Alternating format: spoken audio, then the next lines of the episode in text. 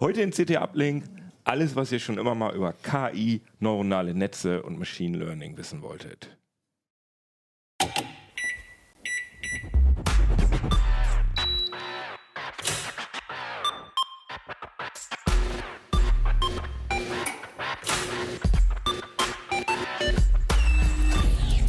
CT Uplink. Jo, schönen guten Tag hier bei CT Uplink. Ich hoffe, ihr seid von dem Einstieg nicht abgeschreckt worden und habt keine Angst, dass das hier alles total kompliziert wird. Das wird es vielleicht später ein bisschen, aber am Anfang wollen wir euch auf jeden Fall mal so erzählen, was denn, was denn eigentlich so mit künstlicher Intelligenz und neuronalen Netzen und Machine Learning, was es da alles so auf sich hat. Und da versuchen wir auf jeden Fall die, ja, die schöpferische Höhe sozusagen möglichst niedrig zu halten. Heißt das überhaupt so? Heißt es nicht. Ist egal. Aber ihr müsst auf jeden Fall nicht viel Vorwissen haben. Und äh, das kann ich euch natürlich selber nicht erzählen, weil ich selber gar nicht so viel Ahnung von dem Thema habe. Deswegen habe ich mir ganz kompetente Kollegen eingeladen. Stellt euch das selber mal kurz vor. Oder fangen wir bei dir an? Ich bin Pina Merkert und äh, mache ganz viel Praxisartikel zu KI. Ja, ich bin bei CT, ne? Genau, natürlich. ich bin CT. Jo Barger und äh, habe dann eher die theoretische Seite äh, sozusagen der, der, Artikel betreut. Ah ja, sehr schön. Und geschrieben. Ich bin Silvester Tremmel und ich beschäftige mich hauptsächlich mit sozialen Aspekten und Auswirkungen von KI.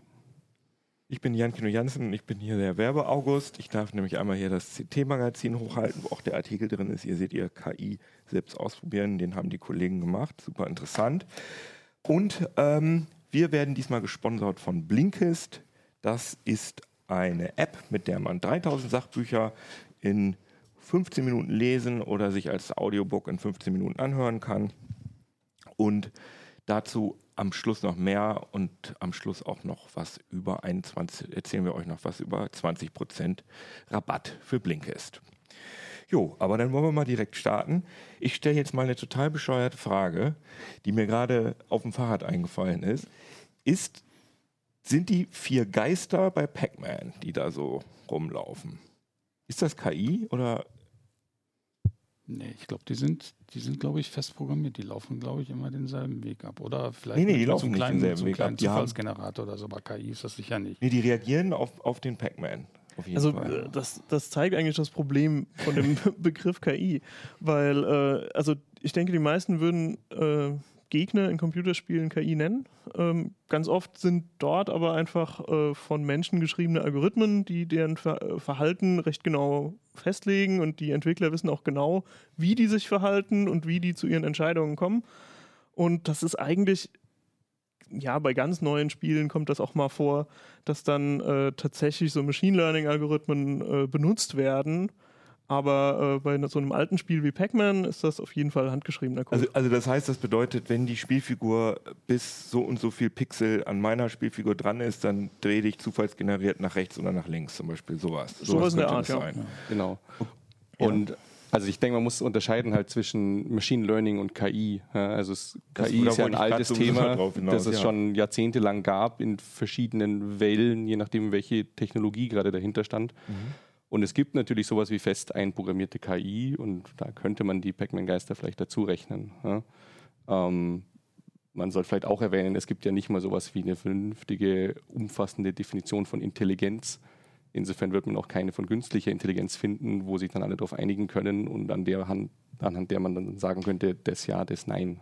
Okay. Aber also es handelt sich halt nicht um die aktuelle Technologie des Machine Learnings. Ähm, sowas gab es zu Pac-Mans Zeiten zumindest noch nicht im Computerspiel. Weil es ja, das, jetzt, gab es?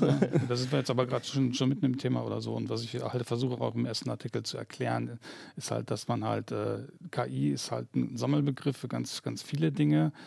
Äh, zum Teil auch Sachen, die, die vom Menschen vorgegeben sind, also zum Beispiel solche Regeln oder zum Beispiel hier der, der, der Wissensgraf von Google, der sich sehr stark aus der Wikipedia speist. Und beim Machine Learning ist es halt einfach so, dass der Algorithmus das, was er kann, was er weiß, sich selber ableitet aus irgendwelchen Daten, die ihm präsentiert werden. Er leitet da automatisch seine Regeln ab und äh, am Ende kann er dann auf Basis dieser abgeleiteten Regeln dann irgendwelche Dinge tun. Bilder erkennen zum Beispiel. Das bedeutet, wenn wir jetzt von KI reden, also im Jahr 2019, dann meinen wir, dann wird häufig Machine Learning. Machine Learning und äh, in, in allermeisten Fällen auch Deep Learning, also sprich äh, künstliche neuronale Netze, die eine gewisse Komplexität haben, also mindestens äh, zwei äh, verdeckte Layers, sagt man. Also wir haben da so eine Eingabeschicht äh, wir haben halt künstliche Neuronen, die so in Schichten angeordnet sind. Also versuchen, sie versuchen, die Neuronen versuchen das menschliche Gehirn zu simulieren sozusagen. Genau, also mhm. man, man bildet da so äh, ja, tierische menschliche Neuronen nach äh, im, im, Computer als, als Software. Äh, und um das Ganze einfach zu halten, halt, äh, so ordnet man die normalerweise in, in Schichten ein. Und ab einer gewissen Komplexität, ab so vier Schichten, ist man dann halt bei einem Deep Learning, bei einem bei dem, wovon man heute meistens spricht. Wo ist denn jetzt der Unterschied zwischen Machine Learning und Deep Learning? Machine Learning kann alles Mögliche sein. Ähm, zum Beispiel, ältere Semester werden sich erinnern, äh, alte Spam-Filter. Da mhm. hat man ja auch früher dann von Hand sortiert, irgendwie, äh, das ist ein Spam, das ist kein stimmt, Spam oder stimmt, so. Stimmt. Das ist auch ein Machine Learning-Algorithmus, ein Base-Algorithmus, aber das ist halt nicht Deep Learning. Das man hat den Spam-Filter trainiert. Man hat den Spam-Filter trainiert, ne? genau, aber das ist ein anderes Verfahren, ein anderes statistisches Verfahren. Mhm. Ein bisschen einfacher gewesen, wird wahrscheinlich heute auch noch eingesetzt, aber eher auf den Servern. Aber das ist halt kein, das sind keine künstlichen neuronalen Netze, die da zum Einsatz kommen. Okay. Also, also was ich noch anmerken wollte, ist, ähm, an sich ist eigentlich alles, worüber wir jetzt reden, schon total alt. Also neuronale Netze wurden schon in den 50ern äh, erfunden.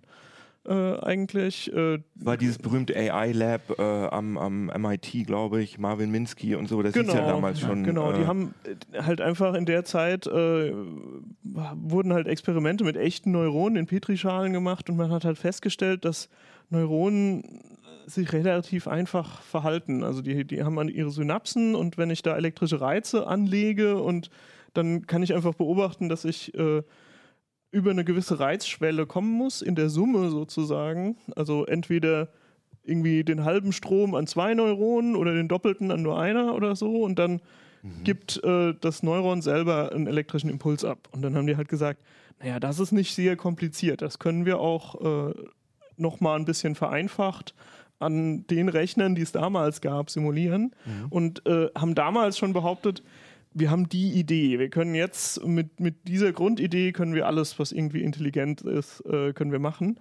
Und dann sind sie aber an äh, ganz essentielle Probleme gestoßen, weil sie keinen Trainingsalgorithmus dafür hatten. Also sie hatten, sie konnten zwar Neuronen simulieren, aber sie hatten eigentlich keine Idee, wie sie ähm, also jedes Neuron äh, hat an den Synapsen sozusagen eine gewisse Empfindlichkeit. Und sie wussten nicht, wie sie diesen Faktor für die Empfindlichkeit festlegen müssen, damit das halt funktioniert. Und deswegen waren äh, neuronale Netze ganz lang äh, so, so ganz flache Dinge, die einfach äh, auch wenig konnten und dann waren andere statistische Verfahren viel besser. Also die waren damals auch noch hardcodiert oder so. Ne? Das, das war dann kein Machine Learning oder so. Da hat man ja zum Teil auch in die neuronalen Netze erst fest reinkodiert, was, was die wie erkennen sollen. Ne? Das war so der Anfang, bevor man dann ja, halt das war eine Möglichkeit mhm. äh, und äh, es gab auch noch andere Lernalgorithmen, aber die konnten nur mit einer Schicht arbeiten. Das heißt, ja, Hidden Layer, das, was fürs Deep Learning entscheidend ist, das ging nicht, das konnte man nicht trainieren. Man konnte es simulieren, aber eben äh, hatte keine Möglichkeit rauszufinden, welche Gewichte man braucht. Es gab ja auch relativ früh dieses äh, ELISA oder ELIZA, wie ich früher mal gedacht habe, als ich noch klein war, als das gab. Es war ja dieses Experiment, äh, das algorithmisch äh, Antworten auf einen Chat generiert worden sind und damit sollte bewiesen werden, dass Menschen nicht erkennen können, dass sie mit einem Computer reden. Aber das ja, war aber kein künstliches neuronales Netz. Genau, das ähm, wollte ich gerade sagen. Das war einfach nur wenn, wenn, dann. Äh, äh, sozusagen, also Eliza war, war eigentlich ein Framework, die berühmteste, da konnte man verschiedene Wörterbücher sozusagen nutzen und die berühmteste Fall war eben so ein Psychologie-Wörterbuch. Mhm ähm, und das hat relativ simpel einfach nach Wörtern in der Antwort, also manchmal mit dem getextet schriftlich, ja, das hatte keine mhm. Stimmerkennung mhm. oder so, nach Wörtern gesucht und die dann aufgegriffen und um die eine Frage nach einem festen Schema herumgebaut. Also du hast dann gesagt, oh, meine Mutter nervt mich schon wieder und dann kam halt als Frage, erzählen Sie von Ihrer Mutter. Mhm. Der hatte dann halt erzählen Sie von X irgendwie als mögliche Frage vorgegeben, hat sich halt Mutter als Nomen rausgepickt und gesagt, okay, setze ich ein. Ähm, das war also beeindruckend simpel. Das Faszinierende an ELISA ist eigentlich eher, wie viele Leute darauf eingestiegen sind. Ähm, also das hatte skurrile Effekte, die wurden dann teilweise die Experimentatoren gebeten, den Raum zu verlassen, weil die Probanden wollten dem Computer was sehr Intimes mitteilen und mit dem darüber reden und das geht den Experimentator nichts an. Ja. ähm, und das, ja. also ich finde es eigentlich eher faszinierend in der Hinsicht, wie leicht sich Menschen täuschen lassen. Ja. Mhm. Ähm, und ob das man das jetzt als künstliche Intelligenz bezeichnet, also es war schon sehr primitiv aber es war vor allem kein neuronales Netz. Das sieht man ja auch an Siri und Alexa, äh, hatten wir in der, Letz-, äh, in der vorletzten Sendung. Da gibt es ja auch immer Stories von Leuten, die sich ewig damit unterhalten, weil, weil sie sich halt wahrscheinlich einsam fühlen oder so und sich freuen, dass sie überhaupt mit jemandem reden können. Ähm, du wolltest noch was sagen?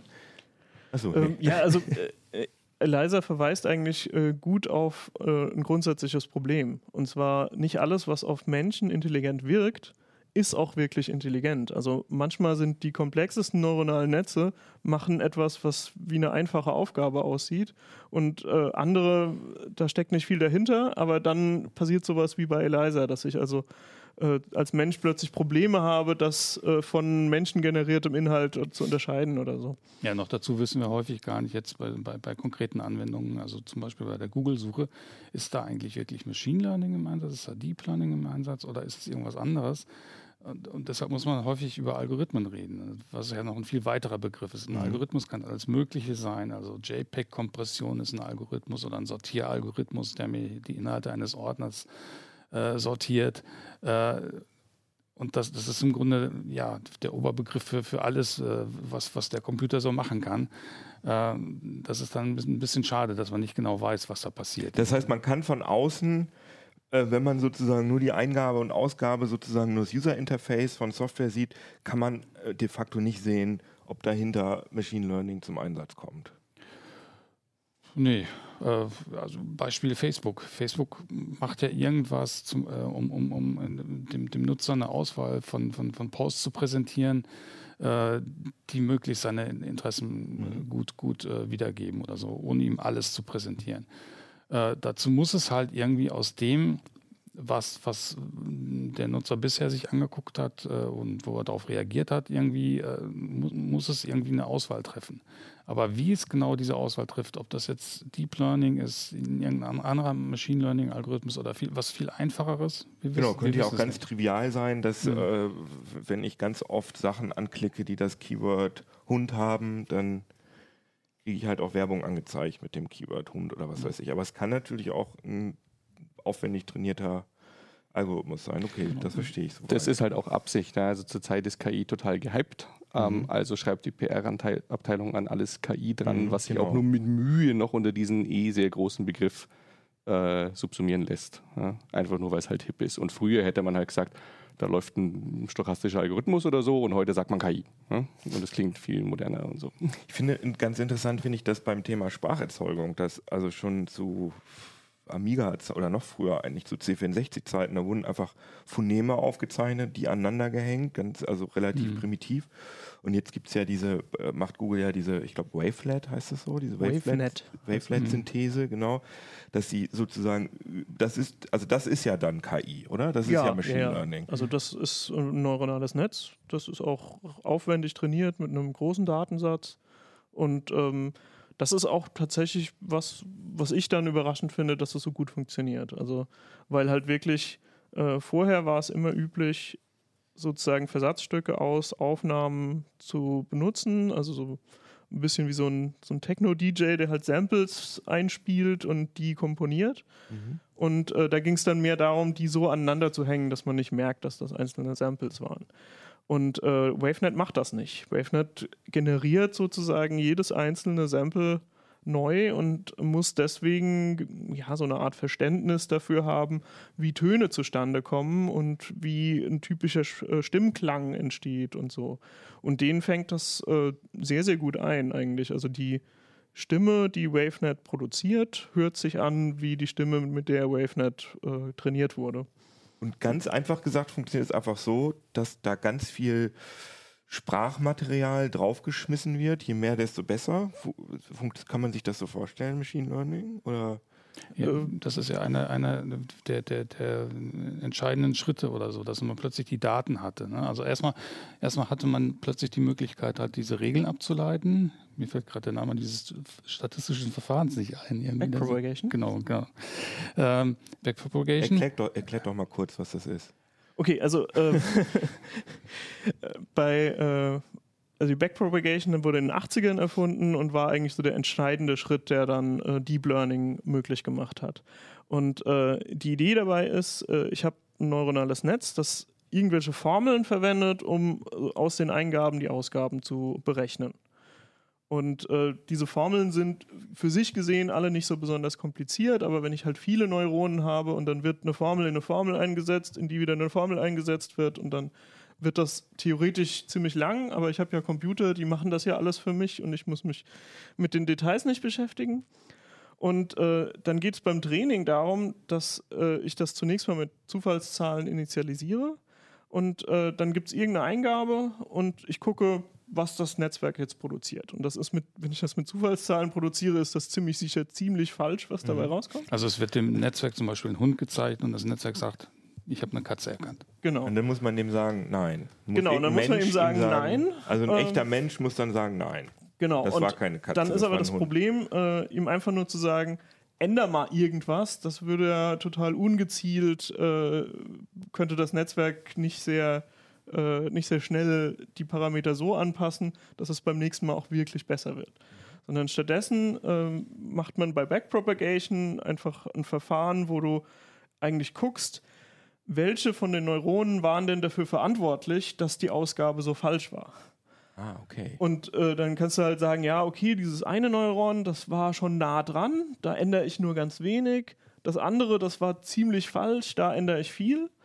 Und äh, mhm. dann werden die Parameter von diesen Neuronen äh, so ein bisschen äh, angepasst, damit beim nächsten Durchlauf das Ergebnis näher dran ist. Und dann bin ich halt, äh, wenn ich am Anfang gesagt habe, 100% Katze und 0% Hund und es war aber ein Hund.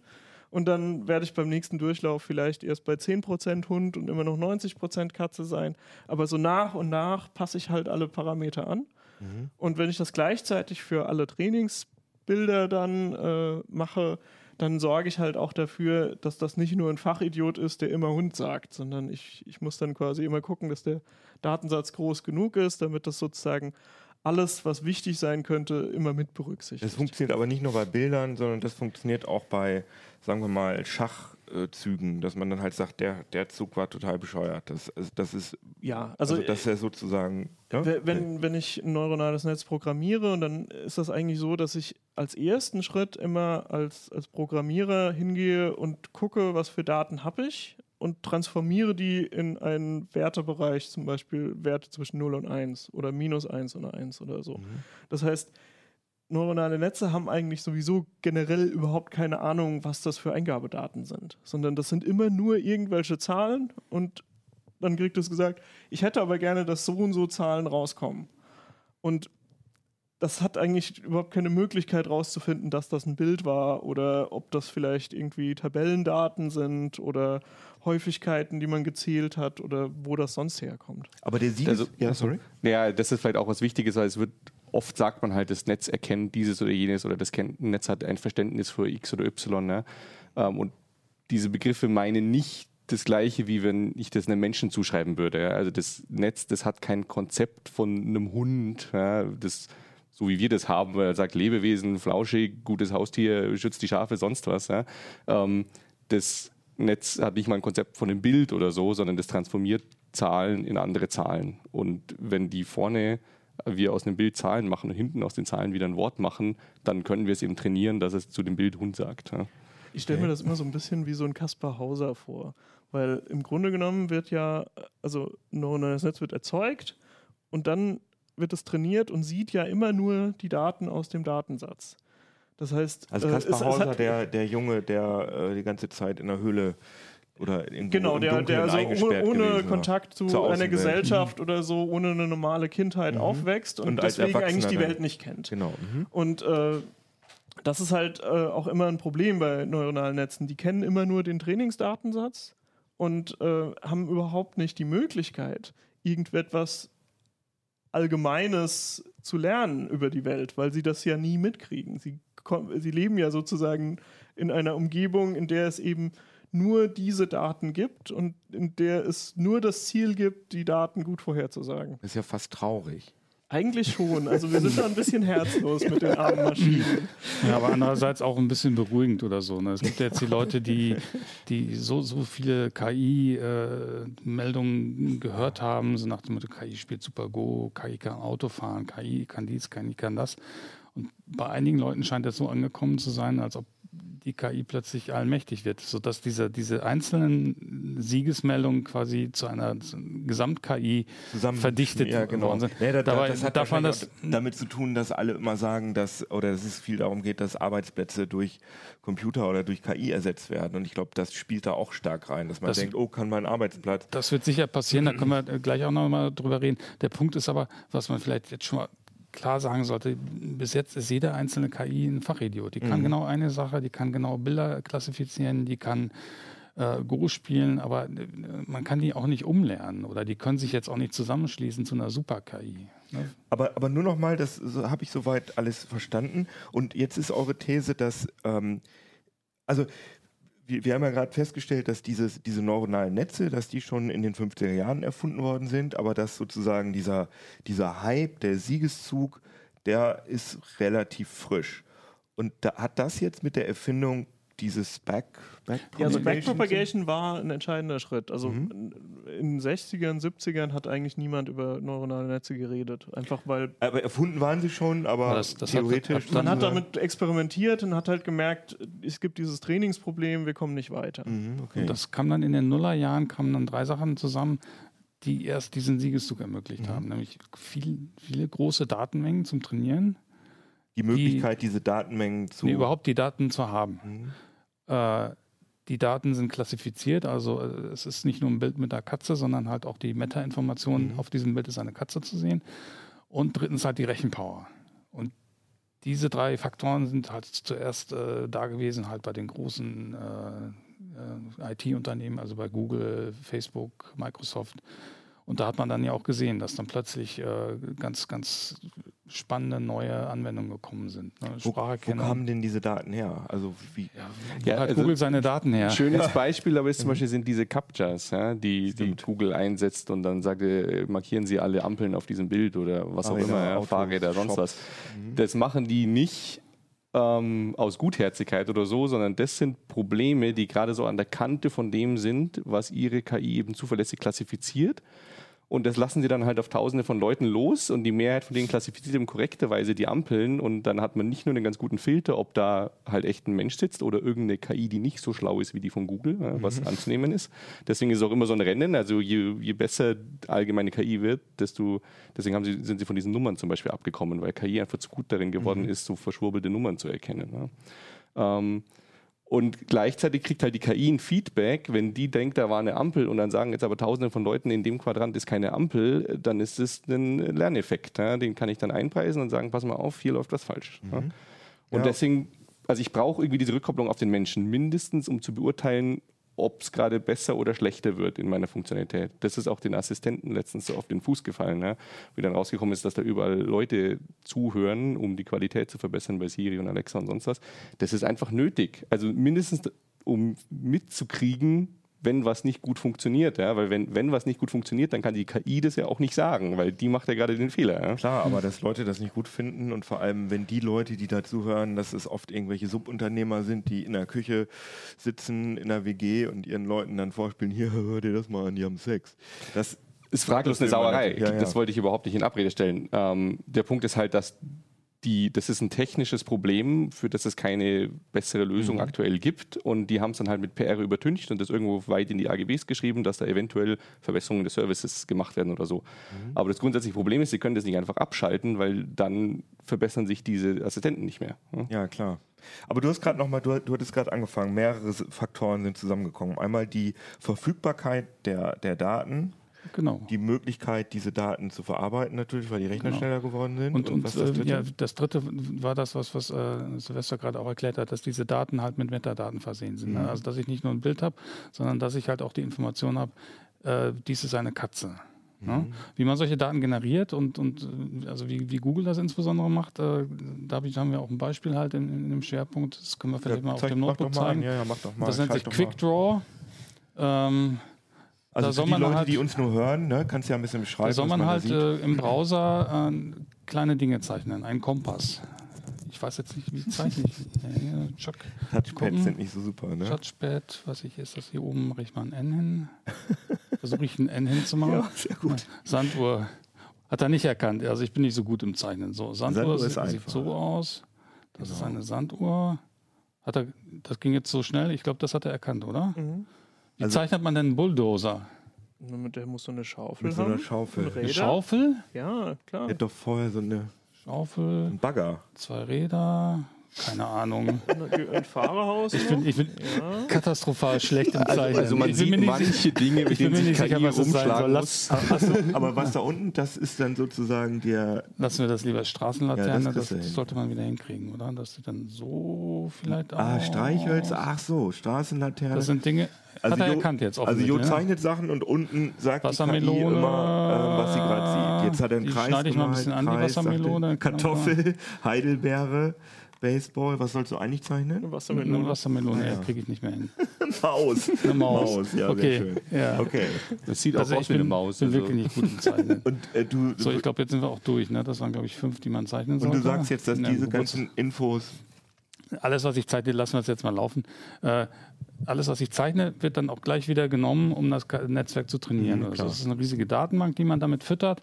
Die ist auch jedermann zugänglich in diesem Fall, äh, so, so, dass man halt mit, damit Dinge machen kann. Mhm. Und so hat halt Google im Laufe der Zeit halt, äh, zum Beispiel mit hochgeladenen Fotos oder so von seinen Nutzern, hat ja, das zum Beispiel Bild, oft hatten, genau, ja. Bild, Bilderkennernetzwerke trainieren können. Und was waren denn so die ersten sagen wir mal, sinnvollen Anwendungsgebiete, für die diese neuen, Techn neuen Techniken in den Nullerjahren verwendet worden sind. War das, waren das diese Schachcomputer, wie hieß er, Big, Big Blue oder so? Oder wie ja, ich glaube, da wurde noch. Das sind keine neuronalen Netze. Ah, ja, also das okay. ist jetzt AlphaGo ja. und da gibt's, jetzt gibt es auch Schachcomputer, die mit äh, neuronalen Netzen arbeiten, aber Big Blue aber zum bei, Beispiel. Also bei AlphaGo ist das auch so KI in Anführungszeichen, weil das ist eigentlich so ein, so ein total gut funktionierender Algorithmus, der eigentlich nur KI benutzt, um ein bisschen besser zu sein. Also der, dieser Algorithmus würde normalerweise einfach völlig zufällig Möglichkeiten, also äh, Steine setzen in Go und gucken, ob er am Ende dann gewinnt oder nicht. Und wenn er halt völlig zufällig setzt und dann äh, kommen natürlich ganz viele verlorene Spiele raus, weil es bei Go eine schlechte Idee ist, zufällig Steine zu setzen. Und dann benutzen sie halt bei AlphaGo einfach dafür eine KI zu sagen, ich mache eher sinnvolle Züge und mhm. gucke dann, ob ich am Ende gewonnen habe. Und äh, trotzdem ist es so, dass äh, ich dieses ganze Vorausberechnen und zu sagen, welche Züge sind jetzt eigentlich sinnvoll, mit welcher Wahrscheinlichkeit, das ist im Grunde genommen ein handgeschriebener Algorithmus. Also da ist die KI sozusagen mhm. mit draufgesetzt, um das Ganze ein bisschen besser zu machen. Aber das ist ja durchaus auch, das wird ja oft verwendet, solche Kombinationen. Ich, ja, ja, ja, das, ja, das, ist halt relativ klug. Äh, das Problem ist nur, äh, da steckt eine Menge menschliches Wissen über das Go-Spielen drin. Mhm. Und deswegen ist AlphaGo, obwohl es ein brillantes Go-Programm ist, ganz schlecht auf andere Probleme zu übertragen. Also ich kann jetzt äh, klar vielleicht irgendwie ein bisschen was verändern und dann damit Schach spielen. Aber ich kann damit kein Auto fahren. Aber AlphaGo hm. macht ja Dinge, die auch so Go-Großmeister nicht verstehen. Also, die, also ich habe diese Dokumentation gesehen über AlphaGo, wo das Ding dann Sachen gesetzt hat, wo dann so Leute gesagt haben, hä, was macht es denn jetzt da? Und hat trotzdem mhm. gewonnen. Also das finde ich ist ein bisschen das Faszinierende an, an äh, neuronalen Netzwerken, Machine Learning, dass da Dinge passieren, die Menschen nicht nachvollziehen können, die aber trotzdem funktionieren. Also die sozusagen offenbar.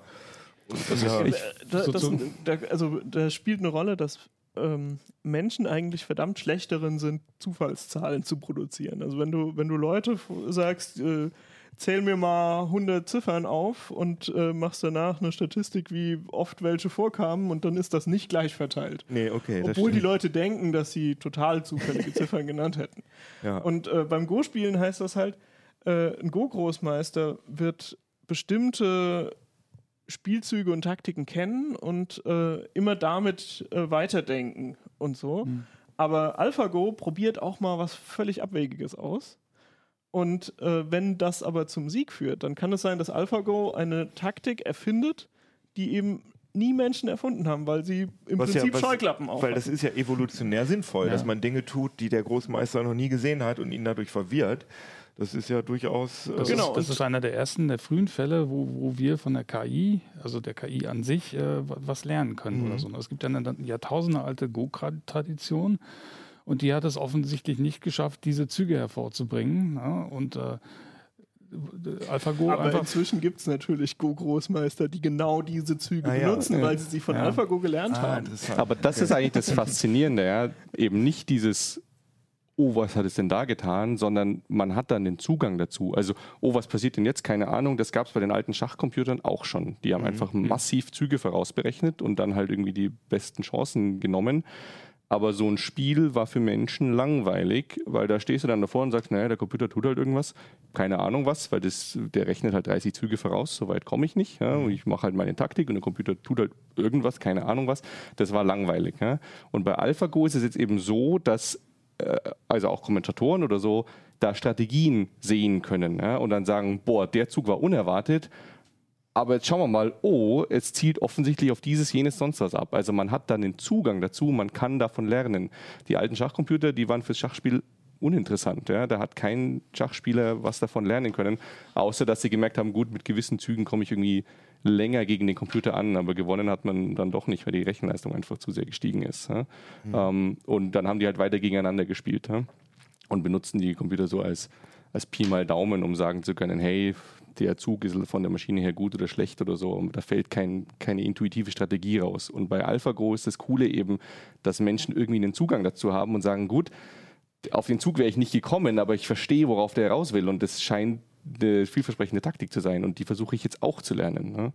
Ja, ja, okay. Jetzt machen wir schon das nächste Fass auf, nämlich die Nachvollziehbarkeit äh, von, von den Entscheidungen. Von genau, das wollte ich jetzt gerade. Aber wir können ja noch mal ganz, ganz Aha. simpel anfangen. Also wir, ihr habt jetzt von neuronalen Netzen geredet. Das heißt, das sind Neuronen.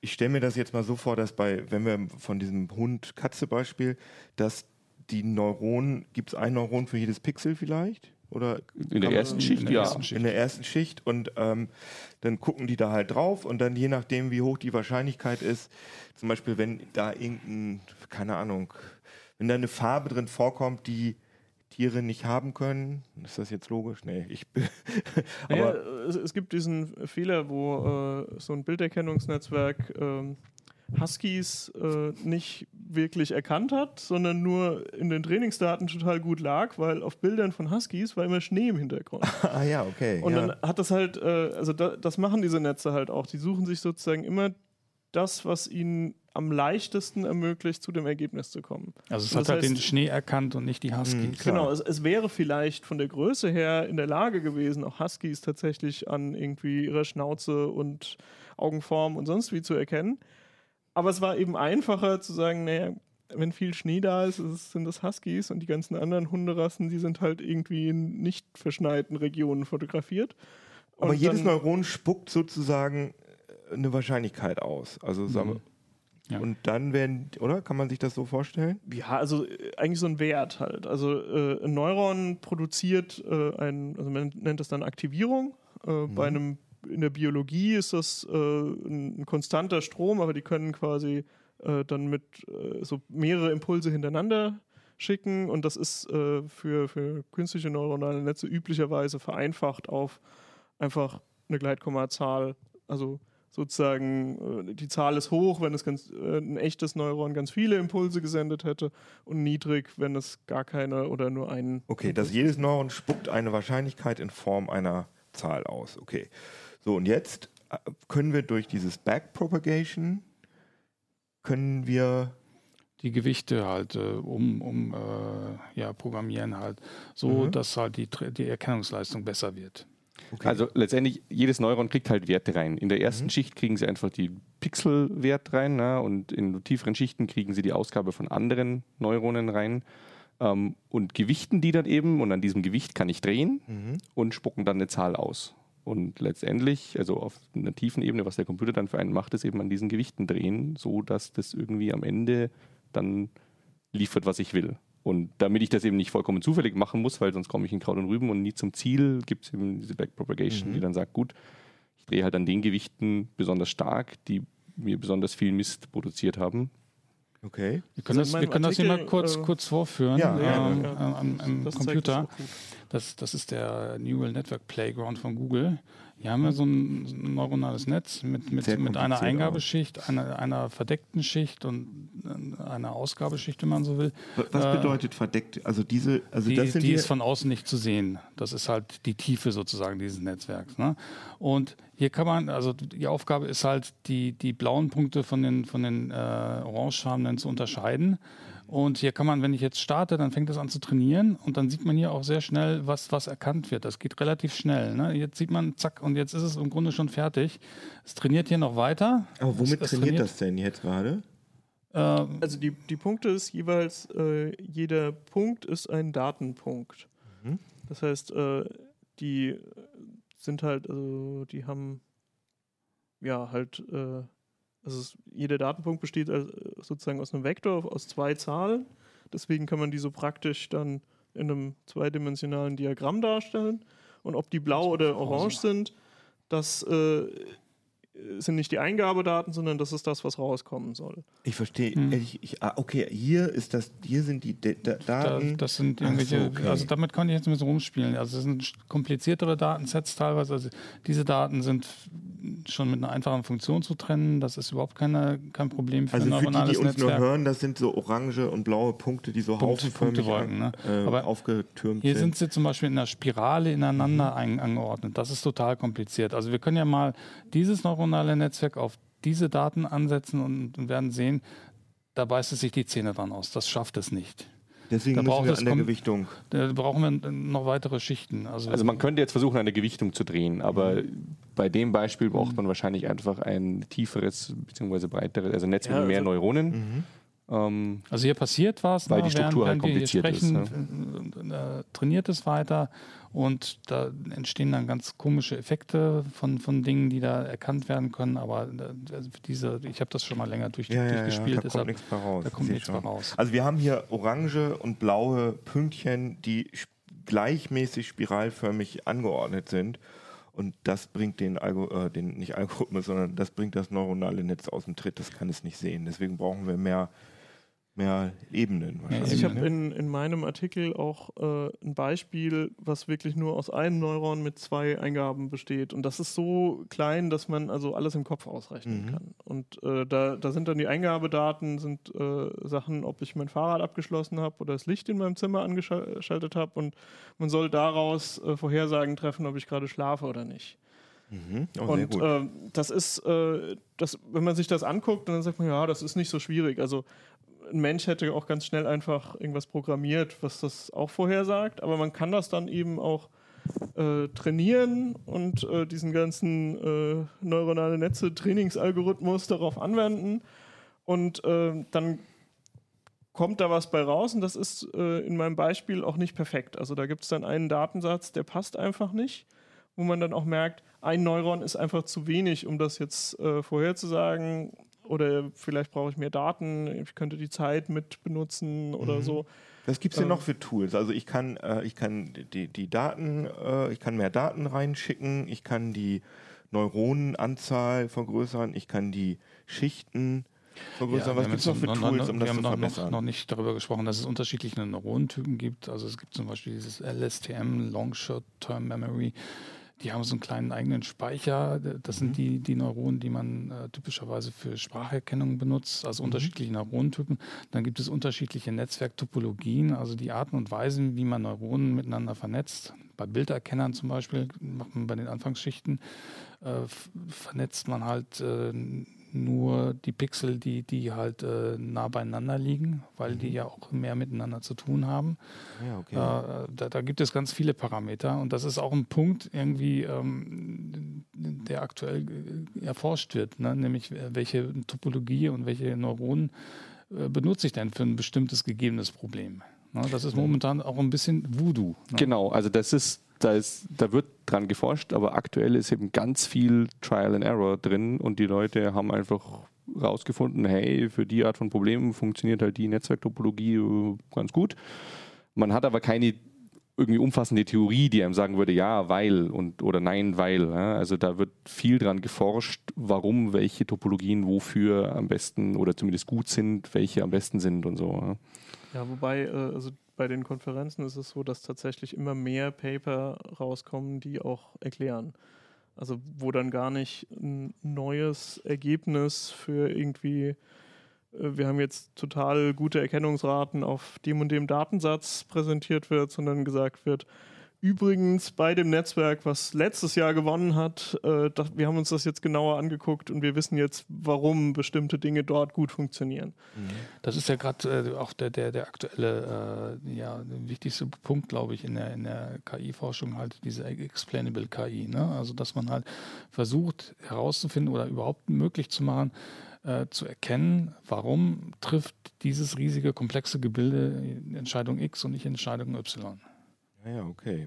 Weil äh, da sind wir jetzt bei dem Punkt, wo wir vorhin schon mal waren, nämlich äh, diese Dinger werden ja auch genutzt, zum Beispiel, um zu entscheiden, ob Jan Keno äh, einen Kredit kriegt. Mhm. Oder ähm, in den USA gibt es halt auch KI-Lösungen, die halt äh, die Rückfallwahrscheinlichkeit von Straftätern äh, beurteilen. Hautkrebs äh, zum Beispiel auch. Hautkrebs, das sind ja schon genau. zum Teil wichtige das ja, Dinge. Die das da sind alles Dinge und da, da würde man schon eigentlich gerne genauer wissen und zum Teil erfordert es halt bei der Kreditentscheidung äh, erfordert es zum Beispiel auch die DSGVO, Mhm. Äh, dass, dass äh, die Bank oder so genau begründen kann, warum sie dir jetzt den Kredit zum Beispiel nicht gibt. Mhm. Äh, und, und, ja, bei dem Hautkrebs wüsste man auch ganz gerne, woran macht das das ist ja auch fest. schwierig bei, bei KIs, das zu genau. Worte für äh, Mensch, Menschen zu verstehende Worte. Sie sind halt erstmal so, wie sie sind, erstmal Black Boxes und, und das ist jetzt halt der aktuelle Forschungsstrang äh, oder so, dass man halt momentan versucht halt äh, reinzugucken. Ne? Aber wie soll das denn, also wie kann also der mir das, ich, ich störe mich immer ein bisschen an dem Begriff Blackbox, weil mhm. im Grunde genommen äh, sehen kann ich das alles, was die tun. Äh, ich kann ihre Parameter sehen, aber äh, das neuronale Netz, mit dem ich für meinen aktuellen äh, Artikel rumspiele, hat 23 Millionen Parameter. Mhm. Und das ist das Problem. Äh, als Mensch mache ich, also habe ich nicht die Zeit, mir 23 Millionen Parameter anzugucken und zu sagen, ah, jetzt endlich habe ich verstanden, dass Parameter 3 für das und das zuständig ist. Was ist denn das für ein neuronales Netz von dem? Das ist so ein, äh, auf äh, Bilderkennung einfach äh, auf einem ImageNet trainiert. Das kann also 200 verschiedene Hunderassen erkennen und ansonsten irgendwie Colaflaschen und Bäume und Autos und so. Mhm. Und ich habe das nicht trainiert, sondern ich habe das mit fertigen Parametern habe ich das runtergeladen. Und zum Beispiel gibt es für solche Netze halt dann Verfahren, um ähm, ja, sozusagen ihre Berechnungen rückgängig zu machen. Und dann kann ich auch wieder Bilder erzeugen, sodass ich dann sage, ja, ähm, erzeug mir mal ein Bild, was ein bisschen aussieht wie ein idealtypisches Auto mhm. oder so. Und äh, oft habe ich dann so Sets aus Bildern, die relativ unterschiedlich sind, äh, die aber alle schon so einigermaßen aussehen wie ein Auto. Und dann äh, fallen aber manchmal Sachen weg. Also kann es zum Beispiel gut sein, dass es keine Rückspiegel hat oder so. Ah ja, okay, verstehe. Und dann weiß ich, äh, Rückspiegel sind für dieses neuronale Netz äh, irrelevant. Also es, das wird jetzt die Autoerkennung nicht daran festmachen. Mhm. Aber zum Beispiel Scheinwerfer muss es immer haben. Und äh, damit äh, kann ich dann halt auch erkennen, dass äh, ja, zum Beispiel ein Auto ohne Scheinwerfer, äh, dass es dann das nicht erkennen würde, obwohl vielleicht ein Mensch immer noch sagen würde, ja, eindeutig ein Auto. Hm, verstehe. Aber das ist ja auch das, was ihr sowieso propagiert hier in dem Artikel, dass die Leute selber mit KI rumspielen sollen, vielleicht auch ein bisschen, um den Respekt oder die Angst zu verlieren. Was habt ihr denn da noch für? Auch ein Gefühl dafür zu kriegen oder so. Wie das also funktioniert, es gibt, genau. Es äh, gibt viele auch, auch, auch äh, Beispiele. Ein Beispiel haben wir halt, äh, was man mit seinem mhm. Kind machen kann, wo man halt ein äh, Netzwerk trainiert äh, mit, mit äh, der Kamera von, mhm. von seinem Notebook zum Beispiel, bestimmte Gesten zu erkennen. Das mhm. finde ich auch ganz, ganz cool. Einfach um mal ein Gefühl dafür zu kriegen, was passiert da eigentlich. Ne? Ein, bisschen, ein bisschen halt in diese Blackbox reinzugucken. Und natürlich halt auch so, so ein bisschen ein paar Beispiele haben wir natürlich auch dabei, die zeigen, wie mächtig die, die Technik mhm. mittlerweile ist. Also wir haben hier, wenn wir jetzt nochmal das, das Notebook zeigen, äh, so, so, ein Projekt von ähm, Nvidia. Gaugan Beta. Was GAN habe ich im, im äh, Kontext der KI auch schon häufig das gehört. das, das steht für Generative Adversarial Network. Hm. Das können wir gleich erstmal erklären. Also das links ist, das links ist eine Landschaft, die ich da gezeichnet habe. Ja, sehr also, schön. Ne, sieht super aus, ne? aber äh, genau. Also, also er hat einfach nur so, ein, so, ein, so einen Strich gemacht, unten ist blau, ja, oben ist türkis und dann hat er so eine Wolke okay. gezeichnet und unten hat er auch Wolken gezeichnet. Ja, ist das Wasser? Ja. Ah, musst so einen Stil auswählen, oder? Nee, ich muss hier sagen, dass sie meine Daten auch verarbeiten dürfen. So, so. Chaka. Schauen wir mal, was das daraus macht. Oh, das hast du aber schön gezeichnet. Nicht schlecht, okay, oder? Es kommt tatsächlich ein wirklich fotorealistisches Bild raus, äh, wo oben ja. Wolken ja, sind hat, und unten. Hat, hat jetzt jeder gesehen, wie gut ich zeichnen kann, ne? Also aus dem grauen Blob oben in links in der Ecke wurde eine Wolke im Sonnenuntergang. Aus dem grauen Blob links unten wurde ein ziemlich realistischer, von Wasser überfluteter ne? Felsbrocken. Und was also, ist das? Und dann hat er nochmal so ein. Das, das, das, das, das sollte, glaube ich, irgend, irgendwas. Irgend, irgend so, ein, so, ein, so ein Rock oder irgend sowas sollte es sein, glaube ich. Hat er ah, ja, okay. Also man muss schon, also das sind nur die Farben, ne? Oder muss man auch schon sagen, nee, man, was, man was sagt ist? dann, was, nee, was Jede Farbe steht sozusagen für eine ah, ja. Art von äh, Dingen, die in dem Bild zu sehen ist. Also man kann hier jetzt auch äh, Pflanze irgendwo hinsetzen. Mhm. Äh, da hat er jetzt einfach nur ein K gemalt, der. Jo. Also für mich sieht das so aus. Bin ich Haus. Haus also das kann jetzt auch grandios schief gehen. Ne? Das ja. ist halt ein KI, äh, eine KI, die nicht unbedingt. Was, was haben wir denn? Also das Haus ist einfach Landscape. nur ein Kasten. Ja, also wer Idiot zeichnet, kann ich ja mal kurz äh, den, die Idee von Gans erklären. Mhm. Ähm, Im Prinzip sind das mehrere neuronale Netze, üblicherweise also mindestens mal zwei, die gegeneinander arbeiten. Das heißt, das eine neuronale Netz versucht die ganze Zeit Bilder zu erzeugen und das andere neuronale Netz äh, versucht zu erkennen, ob ein Bild, was ihm gezeigt wird, ein, ein, echtes Foto ist oder eins, das von seinem Kollegen erzeugt wurde. Ah, okay. Und äh, die, also naja. am Anfang sind die natürlich beide total schlecht darin, diese Aufgabe zu erfüllen, aber äh, mit der Zeit werden sie beide besser. Und das funktioniert erstaunlicherweise so gut, dass dann am Ende dieser Generator äh, lernt, fotorealistische Bilder zu erzeugen. Und dieser Diskriminator äh, dann ja eigentlich ein, ein, recht gutes Erkennungsnetzwerk ist, um halt äh, auch genau diese erzeugten Bilder wieder von so funktioniert der Deepfake auch zum Beispiel. Genau, ne? das äh, mhm. sind alles, also diese Generative-Netzwerke, ähm, die sind meistens äh, mit dieser GAN-Idee. Also das heißt, der, der, der Generatorteil erzeugt vielleicht, also nicht nur aus Zufallszahlen, aber der erzeugt einfach fröhlich Milliarden Bilder sozusagen. Und genau. dieser andere Teil versucht zu erkennen, ist das jetzt Schrott oder ist das ein Foto, was nicht von meinem Kollegen also, aber, genau. wie, aber wie trainiert man dann dieses, äh, dieses andere Netzwerk, was dieses Erkennungsnetzwerk? Das, das wird auch so, erstmal ja, von also Menschen trainiert. Man, nee, man weiß mhm. ja, ob das Bild, das man dem gerade gegeben hat, von seinem Kollegen produziert worden ist oder ein echtes so. Bild ist. Also genau. Also schmeißt ja. einfach echte Fotos ja, ja, genau. Ah, okay. ja, also die echten Fotos, die ich auch reinschmeiße, die sind dann auch eigentlich die Referenz. Also wenn ich dort äh, zum Beispiel nur Bilder von Sonnenuntergängen habe, dann wird auch dieser Generator nur in der Lage sein, Sonnenuntergänge zu erzeugen. Mhm. Äh, das heißt, wenn, wenn mir dort irgendwie die Abwechslung fehlt und dann ist das halt, äh, dann lernt das nicht so viel. Also ich muss da schon ähm, dann auch wie bei vielen neuronalen Netzen Trainingssachen einen relativ großen Datensatz haben, der halt, wo alles vorkommt, was ich irgendwie mal sehen möchte. Aber man braucht schon immens viel Fotos. Das ja, und rein, das ist vor allem eben die, so ein wichtiger Punkt. Ja. Die Fotos müssen halt wirklich das Problem abdecken. Also wir hatten das bei den Huskies. Mhm. Ne? Das ist ja nicht falsch. Also in der Welt von dem neuronalen Netz, wo Huskies immer auf, Schnee rumhupfen, mhm. ist es vollkommen legitim, die am Schnee zu erkennen, weil ein Husky halt immer mit Schnee einhergeht. Ja. Das Problem ist eben, dass dieses Fotoset nicht die Realität abbildet, wo ein Husky ab und zu auch nicht auf Schnee unterwegs ist. Ähm, und das ist ein sehr häufiges Problem. Also auch wenn ich sehr viele Daten habe, weil es wird ganz gerne propagiert, naja, du gibst halt so viele Daten rein, wie du kriegen kannst. Ja? Das hilft also das, das bringt gar nichts, wenn diese Daten irgendwas nicht so abbilden, wie es abgebildet werden muss. Ja, ah, also Amazon zum Beispiel ist ziemlich auf die Schnauze gefallen mit so einer KI, die sollte ähm, Bewerb in Bewerbungsverfahren eingesetzt werden. Mhm. Und trainiert haben sie die logischerweise auf vergangenen Bewerbungsverfahren, wo halt Menschen, andere Menschen bei Amazon eingestellt haben. Und die waren halt im Schnitt äh, sexistisch. Hm. Ähm, was jetzt nicht unerhört ist, dass große Unternehmen da so einen Bias haben. Ja, Aber der klar. Effekt war natürlich, dass dieses neuronale Netz auch gelernt hat, sexistisch zu sein, ja, weil die, das in den Daten halt so ist. Ja? Okay. Ähm, und dann hatte man eine KI, die eben auch sexistisch einstellt. Das will man halt eher nicht. Und das ist zum Glück noch so ein Punkt gewesen, wo das den Leuten aufgefallen ist und die halt nicht irgendwie blind mhm. darauf vertraut haben und dann gemerkt haben, ja verdammt, da haben wir völlig identische Be Bewerbungen, Frau und Mann und dann äh, kommt das Ding zu unterschiedlichen Ergebnissen. Ne?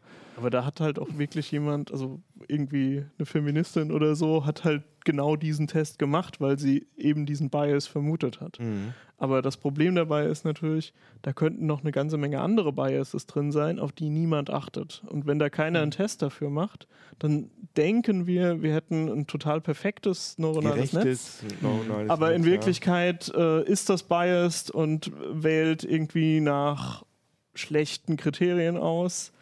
Und ähm, vor allem sollte man halt nicht sagen, ja, das macht ja jetzt eine Maschine und die Maschine ist viel objektiver. gab doch auch von Microsoft so einen Twitter-Bot, der dann irgendwann total hm, rassistisch Thai geworden ist. oder so hieß ja, er. Ne? Genau. Der, der, hat ganz schnell von seinen, also der sollte von, von seinen äh, Ansprechpartnern lernen und die haben ihm halt die ganze Zeit irgendwas mit Sieg Heil und irgendwelche mhm. bösen Schimpfwörter genannt und das hat, hat das dann ganz schnell übernommen und dann ist er auch ganz schnell wieder eingestampft worden.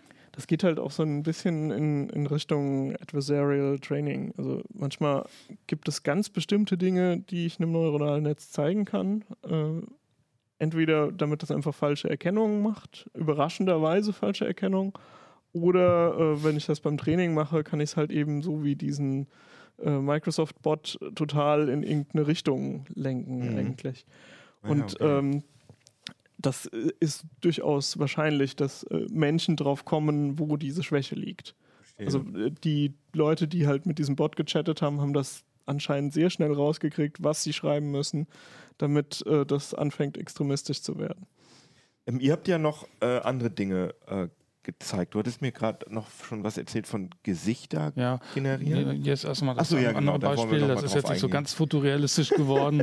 das würde ich so als Illustration für einen Fantasy-Buchtitel oder so, ja. der Tempel ist Ork oder so. Ne? Also das hat Jo gerade gezeichnet, dieses Ding, das sieht halt... Äh also es kann halt manchmal auch schief gehen. Das sehen Deine wir hier. Pflanze ist gar nicht drauf, oder? Nee, ja doch, das, das ist, das ist ja der Baum. Das ist der Berg, oder? Nee. So, vielleicht, äh, vielleicht ja, verträgt die sich mit dem, mit dem Meeruntergrund nicht. Ja, vielleicht wird die dann einfach weggelassen. Äh, wir haben noch ein anderes Beispiel für, für Generative Adversarial Networks, nämlich äh, eine Website, die ist jetzt nicht im Artikel mit drin, die ist äh, nach Redaktionsschluss äh, online gegangen, nämlich 100.000 generierte äh, Gesichter. Mhm. Äh, das ist ein neues Startup, das es offenbar zum Geschäftsmodell machen will. Diese ja, für Gesichter, so Stockfotos. Und genau, so, ne? so, der, der Punkt ist halt, das ist eine super Idee. Ne? Du hast halt, wenn, wenn, du, wenn du Gesichter auf deiner Website hast, hast du dann immer halt äh, Persönlichkeitsrechte mit, mit äh, da drin hängen. Äh, mhm. und du musst einen Fotografen dafür bezahlen im Zweifelsfall. Ne? Und die Dinger, die, die werden jetzt einfach en masse äh, aus einer KI rausgeworfen. Äh, du kannst sogar, die wollen da, wollen da ein API dranhängen, also kannst du sogar dir halt per API äh, Gesichter von Männern zwischen 30 und 40 mhm. oder so äh, geben lassen. Also du hast jetzt 18 Bilder hier aufgerufen und ich muss sagen, die sehen für mich also es sieht für mich absolut, ich habe keinen Hinweis dafür, dass das Computer generiert ist. Das sieht absolut realistisch aus. Also man müsste mal ein bisschen hier ja, genauer also hingucken. Hier, hier, hier, hier, zum Beispiel, da sieht man, dass sein okay. Haar sein Haar hier, hier oben, hier ist so ein Artefakt. Ah, ja. Ne? okay. Da hat die KI ein Problem gehabt. Also es ist alles Und, andere als. Äh, zum Beispiel hier im Bart, da hat er eine erstaunliche Regelmäßigkeit. Stimmt, ja, ja, das sieht so wie, wie Photoshop, dieses Also an, an so Sachen kann man das oft erkennen, dass äh, so neuronale Netze halt dazu neigen, sozusagen die Welt ein bisschen regelmäßiger darzustellen, als die echte Welt ist. also Haare, Haare sind immer schwierig. Ne? Also schauen wir uns das mal an. Das sieht aber eigentlich ganz das könnte gut. sein. Ja, unten also sind die ganz gut. Hier oben am Haaransatz ist, ist es ein bisschen arg afro geworden. Das linke, oh ja, Ohr, das linke Ohr. Ja, die, die Ohren, ja, stimmt, die sehen so ein bisschen verwachsen aus. Das, ja, das ist aber, äh, also aus. das kann man relativ leicht erklären, warum die Ohren dann schwieriger sind für das Netz, weil auf den Trainingsdaten waren wahrscheinlich die Ohren oft nicht drauf, weil die Haare drüber gingen. Mhm. Und damit hatte es einfach weniger Beispiele für Ohren als für Nasen. Und jetzt kann es halt Nasen besser als Ohren. Okay, ja, das ist richtig schief gelaufen. Also da ist ja auch das zweite ja, Auge da, total da ist irgendwie ja, die, die, Tapete ist abgerissen im Hintergrund oder so. Und hier hat er so ein Loch in, der Stirn. Hat er so ein Loch in der Stirn, also das ist dann ein ganz extremes Beispiel. Und, und, das sieht sehr, äh, das sieht ja sehr stark nach diesem, äh, nach diesem Deep, wie, wie heißt das nochmal, Deep Dream äh, Sachen aus von Google. Das sind ja immer diese ja. komischen. Ja. Äh, Aber wir haben auch, auch welche dabei, also schauen wir mal hier rein. Also die, da würde ich nur an den Ohren und an den, die, die Haare sind ein paar Artefakte an den also, Haaren. Der Punkt ist, wir, wir gucken jetzt kritisch drauf. Ne? Mhm. Also wir, wir, gucken da mit dem Blick drauf, äh, kann man das erkennen. Äh, ich glaube, Otto Normal Website-Besucher ja, oder so, der, der, der, dem ist das egal. Also äh, jetzt mal ehrlich, auf auf Tinder würdest du noch nach links swipen, oder? ja. Aber okay. äh, krass wird es dann natürlich, wenn die dann auch noch alles machen, diese Leute, was ich will. Also für so Stockfotos. Jetzt wirft man einen Ball und hier mal jemanden, der sich an den Tisch setzt oder so, dann ist ja. ja also als Video, glaube ich, geht das noch nicht. Nee. Ähm, aber das ist eine Frage der Zeit. Also aber spätestens in zehn Jahren werden wir auch äh, Leute haben, die sich in Videos bewegen, die es so nie gegeben hat. Also würde ich mir zum Beispiel als Fotograf, der von sowas lebt, Gedanken machen oder als Model. Ne? Also das ist früher oder später äh, denkbar, dass es ersetzbar ist. Ne? Da sind wir jetzt bei, bei, noch einem anderen Thema, nämlich bei dem Thema halt, äh, wie, wie ist das auf dem Arbeitsmarkt? Ne? Mhm. Das ist auch so ein Punkt, äh, der, mir, der mir ziemlich wichtig ist. Äh, alle, alle sehen das als, als wichtiges Thema, aber ähm, in, in Deutschland nach einer aktuellen Umfrage sind es, glaube ich, 9 Prozent der Unternehmen, die es entweder schon einsetzen oder in, in kurzer Zeit einsetzen wollen. Und das ist natürlich total wenig. Mhm. Ne, woanders ist man da schon wesentlich weiter. Äh, wobei man natürlich nicht jetzt komplett die, die, die, komplette Arbeitskette oder so umstellen muss um, äh, um KI herum oder so. Es, KI hilft einem ja schon bei, bei Kleinigkeiten oder so. Ne? Also irgendwelche Daten besser einzuordnen. Ah. Naja, und es gibt ja viel, ich meine, wir schreiben Artikel und es gibt schon Dinge, die könnte eine KI schon genauso gut wie wir schreiben. Also wenn man einfach nur die Specs von einem Gerät aus dem Datenblatt äh, aufschreibt, das sind das Dinge, gibt es auch schon. Ja, zum Beispiel für Sportberichterstattung. Oder, viel, dann oder dann Spielzusammenfassung oder Börsenberichterstattung. Mhm. Ähm, also gerade wenn die Eingangsdaten irgendwie strukturiert vorliegen, so wie Tor von dem und dem und der und der Minute und so, mhm ähm, dann kann ich sehr gut daraus einen Text generieren. Ja, auf jeden Fall. Ich weiß, ähm, ich weiß. Aber trotzdem sind ja alles, was so einordnend, was wir ja viel machen, also was ja eigentlich, es gibt, manchmal müssen wir Artikel schreiben, die wirklich ein bisschen stumpf sind. Die kann eine KI wahrscheinlich machen, aber allgemein geht es ja vor allem um in die Zukunft gucken und einschätzen. Und das ist ja dann doch ein bisschen Ja, also schwierig. also die Frage, ist KI ein Jobkiller oder nicht, äh, das hängt halt von, von zwei Faktoren ab. Zum einen natürlich, ähm, ob dann, wenn die einfachen Sachen von KIs gemacht werden, ob dann die Menschen irgendwie anspruchsvollere Aufgaben machen und sich zum Beispiel mehr Zeit nehmen können für die komplizierten Fälle. Ähm, das wäre wahrscheinlich wünschenswert und dann würde auch der Job nicht wegfallen. Mhm. Ähm, und die andere Sache ist halt, im Moment wird KI oft neu eingesetzt an den Stellen, wo es sowieso zu teuer gewesen wäre, da Menschen einzusetzen. Also zum Beispiel, wenn ich sage, ja, ich würde gern was gegen Hate Speech machen und habe diese Menge an Kommentaren, die jedes, jeden Tag auf Facebook gepostet wird, dann ist klar, die könnten sowieso nicht Moderatoren einstellen, die jeden einzelnen dieser Posts die vielleicht auch nur in einem kleinen Kreis von, von Leuten irgendwie im eigenen Freundeskreis veröffentlicht werden. Die sehen vielleicht zehn Leute oder so. Mhm. Und dann soll da immer ein Mitarbeiter von Facebook drauf gucken. Das ist nicht machbar.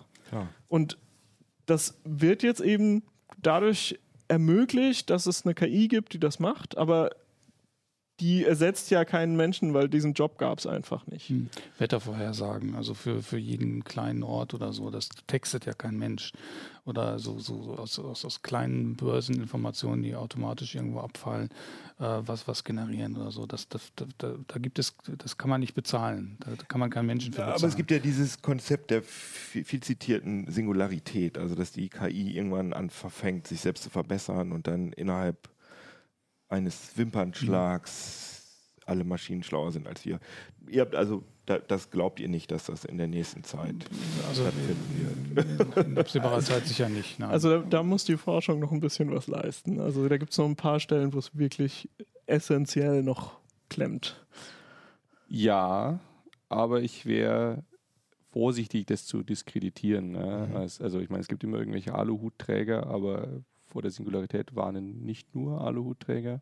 Kannst du auch noch mal ganz kurz, ich habe das glaube ich nicht so gut erklärt, wenn Leute das also so nicht kennen. Die grundsätzliche Befürchtung ist, dass äh, wir KI nutzen, um KI schlauer zu machen ähm, und das dann ein exponentielles Wachstum in der künstlichen Intelligenz bewirkt und wir halt da, ähm, bevor wir eigentlich richtig merken, was los ist, was geschaffen haben, was schlauer ist als wir und dann logischerweise nicht mehr sagen können, was es tun wird, weil es ist ja schlauer als wir. Ja? Und dann ähm, kann es ja auch alles erfinden und bauen und irgendwelche. Ja, wer weiß, was es dann kann. Es ist halt schlauer als wir.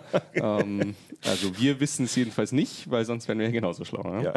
Ähm, und die Gefahr, also die, die, die Gefahr, vor der gewarnt wird, ist halt, dass wir sozusagen da, da rein stolpern. Ja? Ähm, und es ist, finde ich, nicht ganz von der Hand zu weisen. Es wird durchaus schon gemacht. Also wir haben vorhin darüber geredet, dass es nicht so ganz klar ist, wann man welche Topologie am besten nimmt, für welches Problem und so. Ein Ansatz, der in der Forschung gefahren wird, ist, ja, da nehmen wir halt KI dafür. Also es gibt KIs, die lernen, welche Topologien von KIs sind gut für welche Probleme. Mhm. Ja? Und das wäre sozusagen der erste Schritt in diese Richtung von wegen, ja, wir verstehen das nicht so ganz, ist auch egal, wir werfen halt einfach mehr KI drauf und die verbessert sich dann schon. Ne? Das gibt es auch schon als Produkt oder so. Ja, ja. Aber als Produkt zum Kaufen Verkauf? Ja, also AutoML geht schon sehr in die Richtung. Ja, ich habe da bei Google gefragt, allerdings war das so eine Sales-Person, die hat mir nicht sicher sagen können, ob das echt KI ist oder ob das PR-KI ist, äh, die sie da drauf anwenden, um diese Topologien also, okay. auszuwählen. Weil ich eben explizit gefragt habe, haben sie dann da auch ein neuronales Netz, das diese Topologien wähl, wähl, äh, wählt? Und dann gesagt, nö, ich glaube, wir probieren die durch. Aber ich, also der war sich auch nicht sicher. Ja, ja wobei, also zwischendurch probieren und eine KI drauf anwenden, das ist eigentlich ein mehr akademischer Unterschied. Also Stimmt, das macht oh, es ist ein bisschen ein Unterschied in, in dem Rechenaufwand, den ich habe. Ja. Um, ähm, aber also unabhängig davon, der Punkt ist, es ist nicht so, dass Leute davor zurückschrecken zu sagen, oh, wir verstehen das nicht so ganz, ähm, machen wir mal langsam, sondern es ist eher so, naja, wir werfen halt mehr KI auf das Problem und gucken, ob es was hilft. Ähm, und davor wird halt gewarnt, dass wir dann ruckzuck ähm, in einer Entwicklung drin sind, die exponentiell verläuft und deswegen halt sehr schnell verläuft und wir sozusagen immer weniger verstehen von einer Intelligenz, die immer schlauer wird und dann sind wir ratzfatz bei einer, die wir fast praktisch nicht verstehen und die schlauer ist als wir. Ja, Im Moment ist es halt so, dass quasi Fachidioten vielleicht ein bisschen bessere Fachidioten erzeugen. Ähm, da fehlt so dieser allgemeine Ansatz. Aber es gibt natürlich Leute, die machen Forschung für General AI, also KI-Systeme, die ohne große Veränderungen von einem Problem auf das andere übertragen werden können. Und ähm, da haben sich so ein paar relativ grundsätzliche Probleme herausgestellt. Ich hatte auch mal einen Artikel dazu äh, in der CT, der ist jetzt, glaube ich, ein Dreivierteljahr her oder so. Und ähm, da ist es halt so, es ist schwer abzuschätzen bei einem Problem, was noch nicht gelöst ist, wie lange dauert das noch? Äh, mhm. also zum Beispiel Bindungsproblem wird dann als genannt oder so, also gewisse Sachen, die man von Menschen kennt und man sagt, ja, für Menschen ist das anscheinend total gut, dass das funktioniert, weil man zum Beispiel mit viel, viel weniger Daten trotzdem gute Vorhersagen über die Zukunft machen kann. Und äh, das im Moment irgendwie so, ja, dann trainier mal mit 10 Millionen Datensätzen. Das ist halt dann oft so, dass das gar nicht geht oder zu lange dauert oder so. Und ähm, wenn halt ganz plötzlich viele von diesen Problemen gelöst werden würden, dann würde ich auch anfangen, mir da Sorgen zu machen um Singularität. Aber, wir, haben, Aber im Moment halt. Aber wir haben gerade erleben wir ja so einen Entwicklungssprung oder so. Ne? Also die, die, die KI, die künstlichen neuronalen Netze, die haben 20, 30 Jahre lang so, so eine Art ähm, Dornröschenschlaf gehabt ne? und plötzlich sind sie aufgewacht und jetzt gehen, gehen, sie halt total durch die Decke. Mhm. Das jetzt war halt auch so, also in diesem KI-Winter, als die, also als das Thema so der, der Gegenteil von einem Hype war eigentlich. Da gab es halt so eine Handvoll Forscher, die trotzdem Forschung in dem Bereich gemacht haben. Aber es gab keine Gelder und die konnten kaum Leute einstellen und so weiter. Also das war eine ganz kleine Forschungscommunity. Aber jetzt ist es so, dass äh, im Grunde genommen die großen Firmen jeden Experten einstellen, den sie irgendwie kriegen können. Mhm. Und äh, die, die Forschungscommunity wächst äh, enorm. Also das ist es sind einfach extrem viele Leute inzwischen, die daran forschen und deswegen gibt es natürlich dann auch nennenswerte Fortschritte. Und das ist auch so, also es gibt natürlich immer Alu-Träger, die sagen, in zwei Jahren latscht er um die Ecke ja, und äh, will kill humanity. Mhm.